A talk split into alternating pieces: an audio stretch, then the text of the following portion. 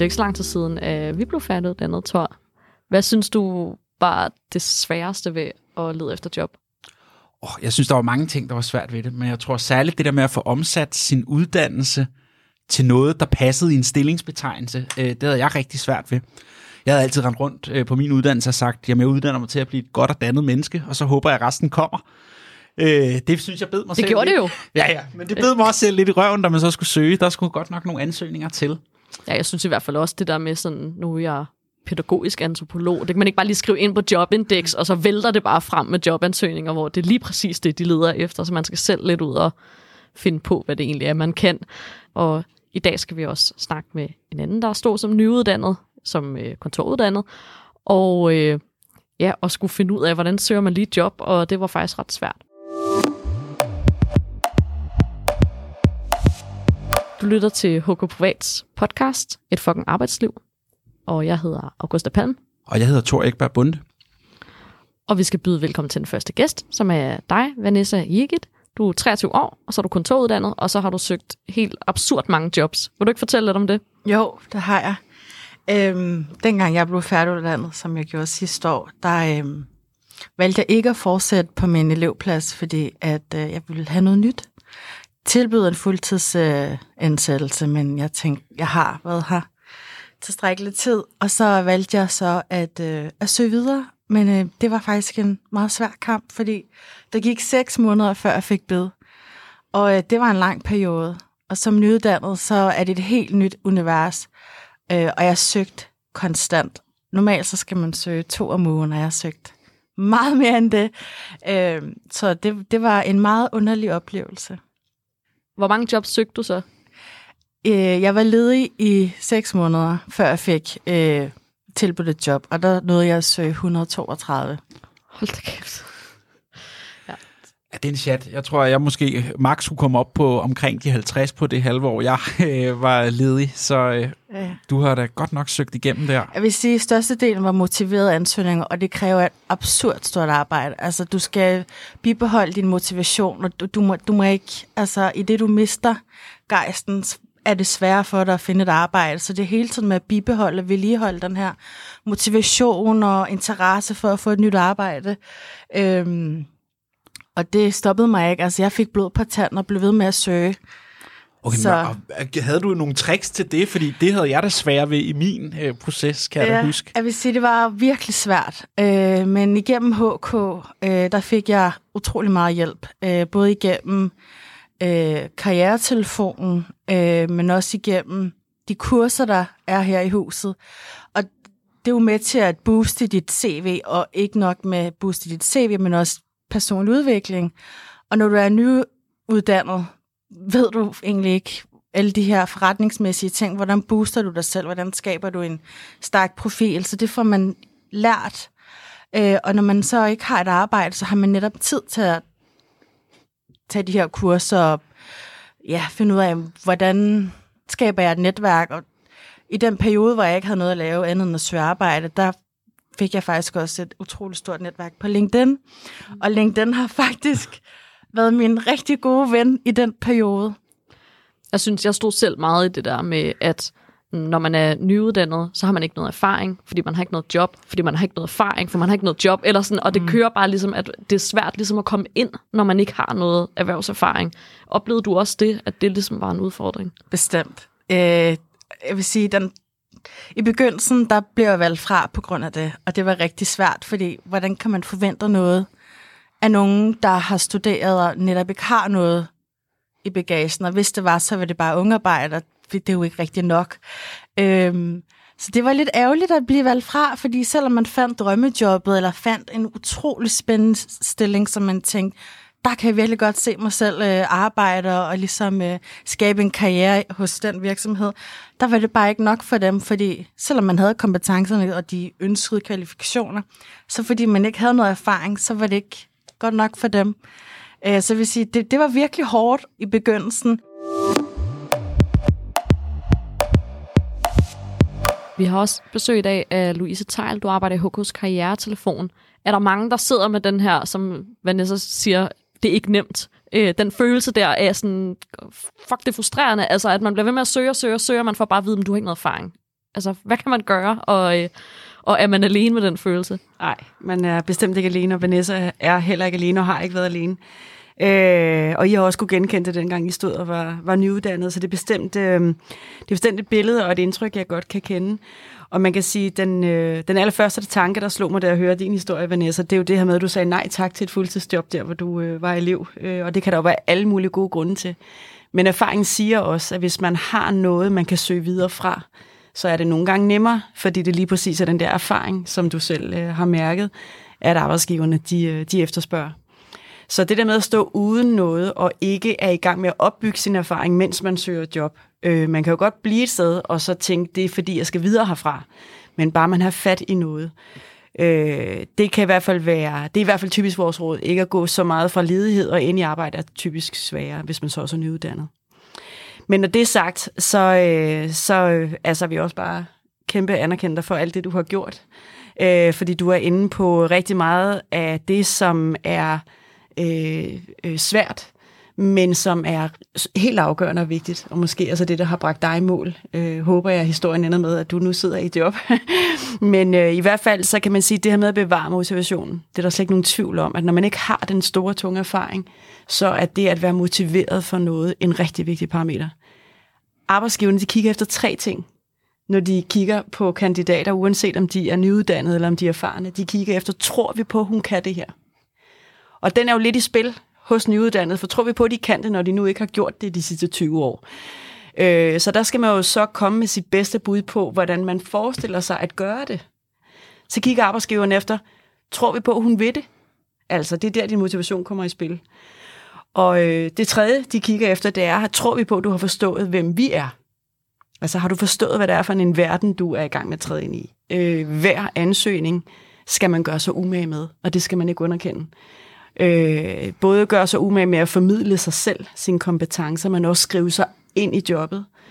Og det er saftsusme svært, hvis man må holde over banen bare en lille smule. Det må man Når gerne. man skal søge så mange ansøgninger, som du har gjort hver eneste uge. Ja. Så hvis ikke man har helt kræfter til det, som Vanessa hun kan løbe op, så vil jeg sige to gode ansøgninger, hvor man virkelig gør sig umage om ugen. For det, der kan ske, det er, at man kommer til at skyde lidt for meget med spredehavl. Man bliver mm. lidt for generalist. Man kommer lidt til at kopiere ansøgning for ansøgning og sende det ud til flere. Og jeg lover jer for, at arbejdsgiveren kan mærke det lige med det samme. Hvis ikke den er skrevet til mig, så kan man mærke det. Og hvad man også, fordi jeg har også haft oplevelsen det der med at sidde mm. og læse op på virksomhed og snakke ja. med folk, jeg kender, der måske har arbejdet der eller kendt noget til det, og alle ja. de der ting. Og så den der med at få afvisningen ja. blankt, uden samtale. Der er blevet kaldt øh, til samtale, ja. der er blevet fundet en kvalificeret kandidat, du var ikke i betragtning. Hvordan kan man holde motivationen op i det der? Er der nogen råd i sådan noget der ja. også? Altså, jeg tror, man skal have nogen med sig ombord. Øh, jeg tror, det er vigtigt, at man ikke står alene. Enten så kan man finde sammen med andre jobsøgere, der er i samme båd. Altså alene den følelse af, at du ikke er alene med det række ud efter hjælp, det har du også gjort. Det kan være karrieretelefonen, hvis man øh, altså som medlem af HK, men øh, er man, øh, man, der er også hjælp i A-kassen, og der er hjælp på jobcentre, og der er også noget e-vejledning, hvor man kan søge noget gratis vejledning. Det koster ikke noget, når man er medlem. Øhm, så det der med at få en koalition, altså få nogle allierede med sig ombord, øh, som kan hjælpe en. Og så handler det om at blive ved med at prøve at gøre noget andet, end det du gjorde. Også selvom det du gør er godt, men hvis ikke det virker, så prøv at skrue på det alligevel. Ændre på det, du har indflydelse på, og lad resten fare. For der er også et spørgsmål om held. Der er også et spørgsmål om udbud efterspørgsel. Hvis der er rigtig mange kandidater, så er det svært for alle at komme i betragtning.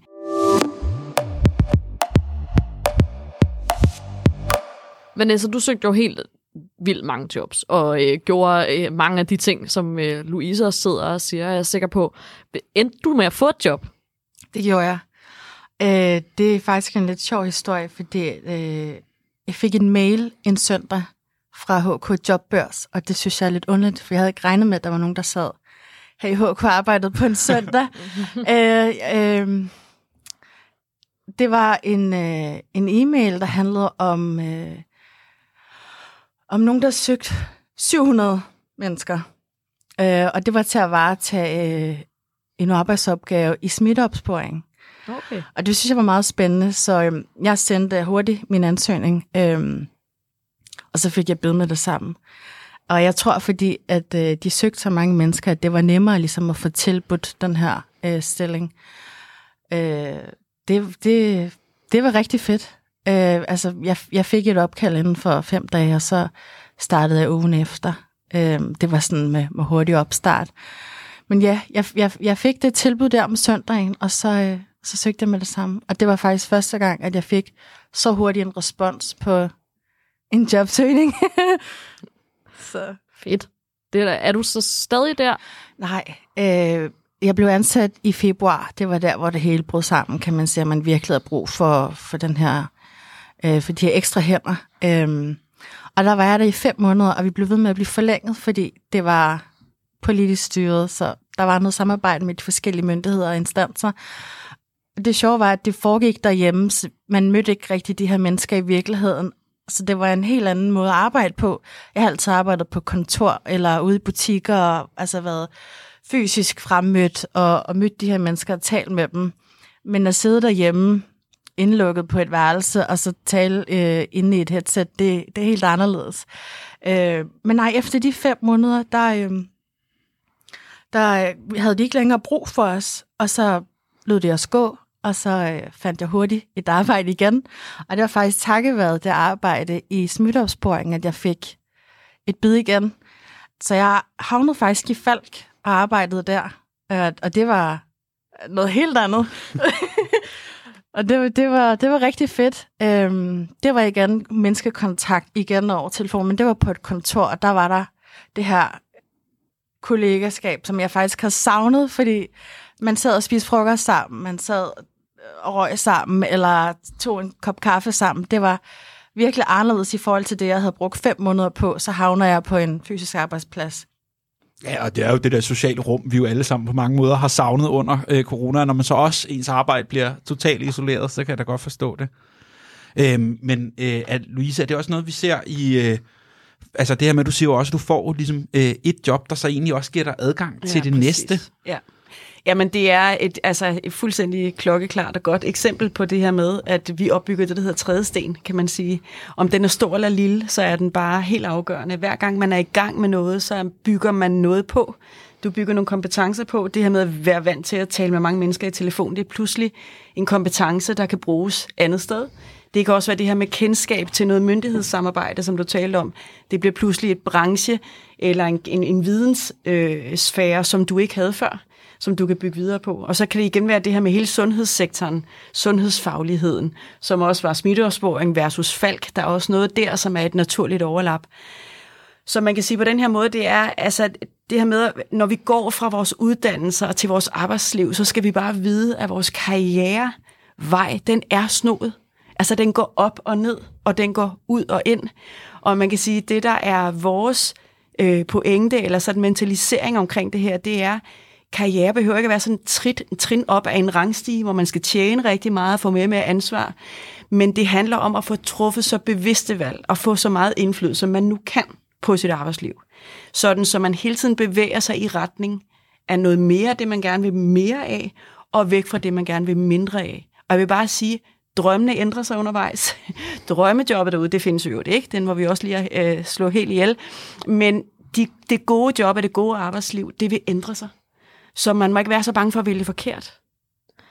Nu bider jeg mærke i, at du siger, at drømmejobbet findes ikke. Det er ja. en myte, vi lige skal have aflivet. Ja. Vil du uddybe det lidt? Ja, men det er fordi, det er sådan et begreb, og det er især, for nu hører det også komme ud af Vanessas mund, og, og ikke, jeg vil ikke tage forestillingen om drømmejobbet ud af hovedet på folk. Jeg vil, men, men det her med, når vi fremstiller noget som et drømmejob, så, så kan vi have lidt en tendens til at få sat det op på en pedestal, hvor vi simpelthen ikke kan komme i nærheden af. Øh, og hvad, hvad vil det egentlig sige? Altså, hvad, hvad er egentlig et drømmejob? Det bliver sådan lidt øh, abstrakt for mig at forholde mig til, når, når jeg hører det komme ud i munden. Så, så jeg er mere nysgerrig på, hvad er du god til? Hvad er det, du gerne vil bidrage med? Hvad kunne du godt tænke dig? Øh, hvad, hvad driver dig? Hvad for en type opgaver kan du godt lide at rive i? Fordi så er der mange gode jobs, i stedet for at vi kommer til at måle os op imod noget, der er et drømmejob. Og jeg kan ikke finde ud af, om noget af det også handler om, at øh, at det kunne være rart at sige til verden, om jeg, jeg, har, jeg har landet drømmejobbet. Altså om der er også sådan lidt prestige i det, jeg ved det ikke.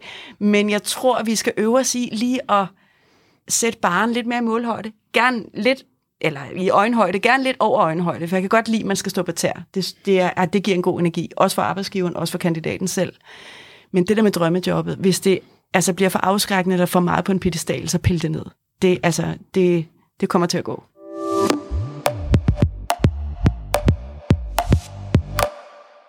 Vanessa, du, nu har du øh, søgt en masse jobs. Øh, hvis du skulle gøre det igen, er der så noget, du ville gøre anderledes, eller noget, du i hvert fald tænker, det skulle jeg lægge vægt på? Eller, altså... Jeg vil sige, jeg har fået, jeg har fået mere mod. Det tror jeg manglede, da jeg startede. Det var så uvist, så jeg var sådan, hvor starter man henne?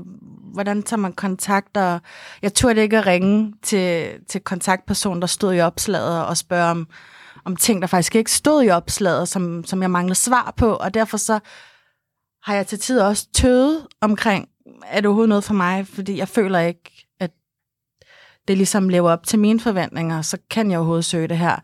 Så jeg vil sige, at jeg er blevet bedre til at tage kontakt. Øhm, også blevet bedre til at bruge mit netværk. Øh, det tror jeg er rigtig vigtigt. Det ved man ikke lige helt, hvordan man bruger, når man er nyuddannet. Jeg havde en hel masse på LinkedIn, men jeg vidste ikke, hvad jeg skulle bruge dem til. Da jeg så fandt ud af, at jeg faktisk skulle bruge dem til noget, fordi dem, jeg kender, har jo et meget større netværk, så det er også, nu ved jeg ikke, om det er en gammel metode at gøre det på, men der var en tid, hvor man anbefalede hinanden, øh, og hvor man havde de her øh, udtalelser. Og det ved jeg ikke, om det eksisterer på samme måde i dag, men LinkedIn er et rigtig godt eksempel på, at man kan referere til nogen, eller videresende, videresende nogen, eller tagge nogen på et, på et opslag og sige, hey, kunne det her være, være noget for dig? Det synes jeg har fungeret rigtig godt for mig. Og ellers så, når jeg så søger jobs, så har jeg en meget bestemt måde at analysere det på. Så jeg udarbejder egentlig en disposition, hvorefter jeg bruger det som en klæde, og så udarbejder mit materiale. Men det er meget personligt, så det, det handler om, hvordan fungerer det for dig. Jeg har i hvert fald fået mere mod, så jeg tør at være mere fremtrædende, end hvad jeg kunne sidste år. Øh, også den måde, jeg får udarbejdet med materiale, det er så meget mere professionelt.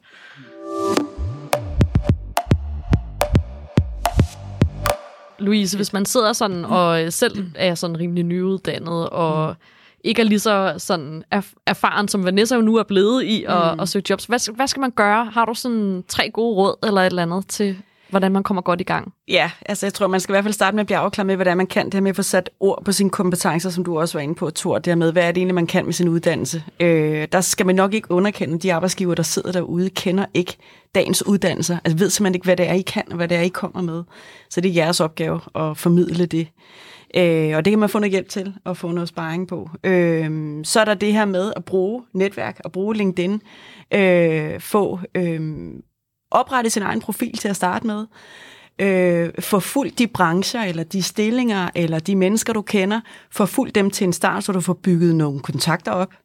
Så kan du begynde at like og reagere på de øh, hvad hedder det, artikler, eller post-its, eller øh, hvad hedder det, øh, opslag, som folk de laver.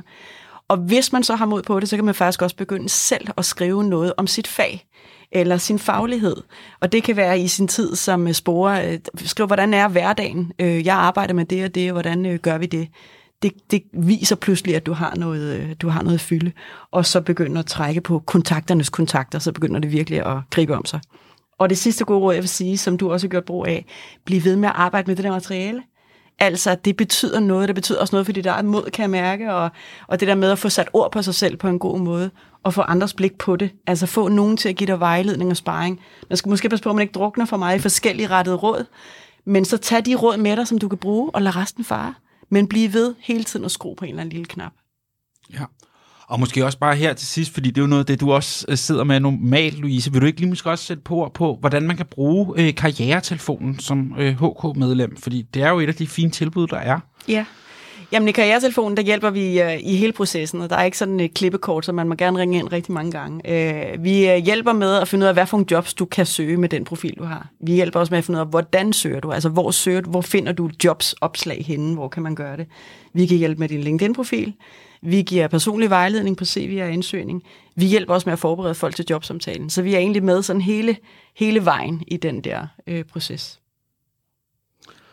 Og det er jo rart, når man står i de der situationer. Jeg tænker i hvert fald, noget af det, jeg fik hjælp med, det var bare også det der med at få skrevet mine kompetencer frem, fordi jeg synes, man skulle sælge sig selv så meget. Det synes jeg var for voldsomt og alt muligt andet, og hvor det er sådan, det skal man altså ikke være bange for. Det er jo også det, man hører her med dig, Vanessa, at det har du fået mod på og fået gjort på en helt anden måde. Og hatten af for den systematik, der er også i jobansøgning. Det tror jeg godt, jeg kunne have lært noget af. Det er lidt, som du også startede med at sige, Vanessa, det er sådan lidt en, en ny verden, øh, som man kommer sådan helt som nyuddannet og skal lige vende sig til, hvordan det er at søge jobs. Men tak fordi I kom, Vanessa og Louise. Selv tak. Selv tak. Ja. Øh, du har lyttet til HK Privats podcast, Et fucking arbejdsliv. Jeg hedder Augusta Palm, Og jeg hedder Thor Ekberg Bunde og i redaktionen der har vi Bille Stærl og Annette Claudi. Og hvis du sidder og har en idé til, hvad vores næste episode skal handle om, så kan du skrive til os på podcast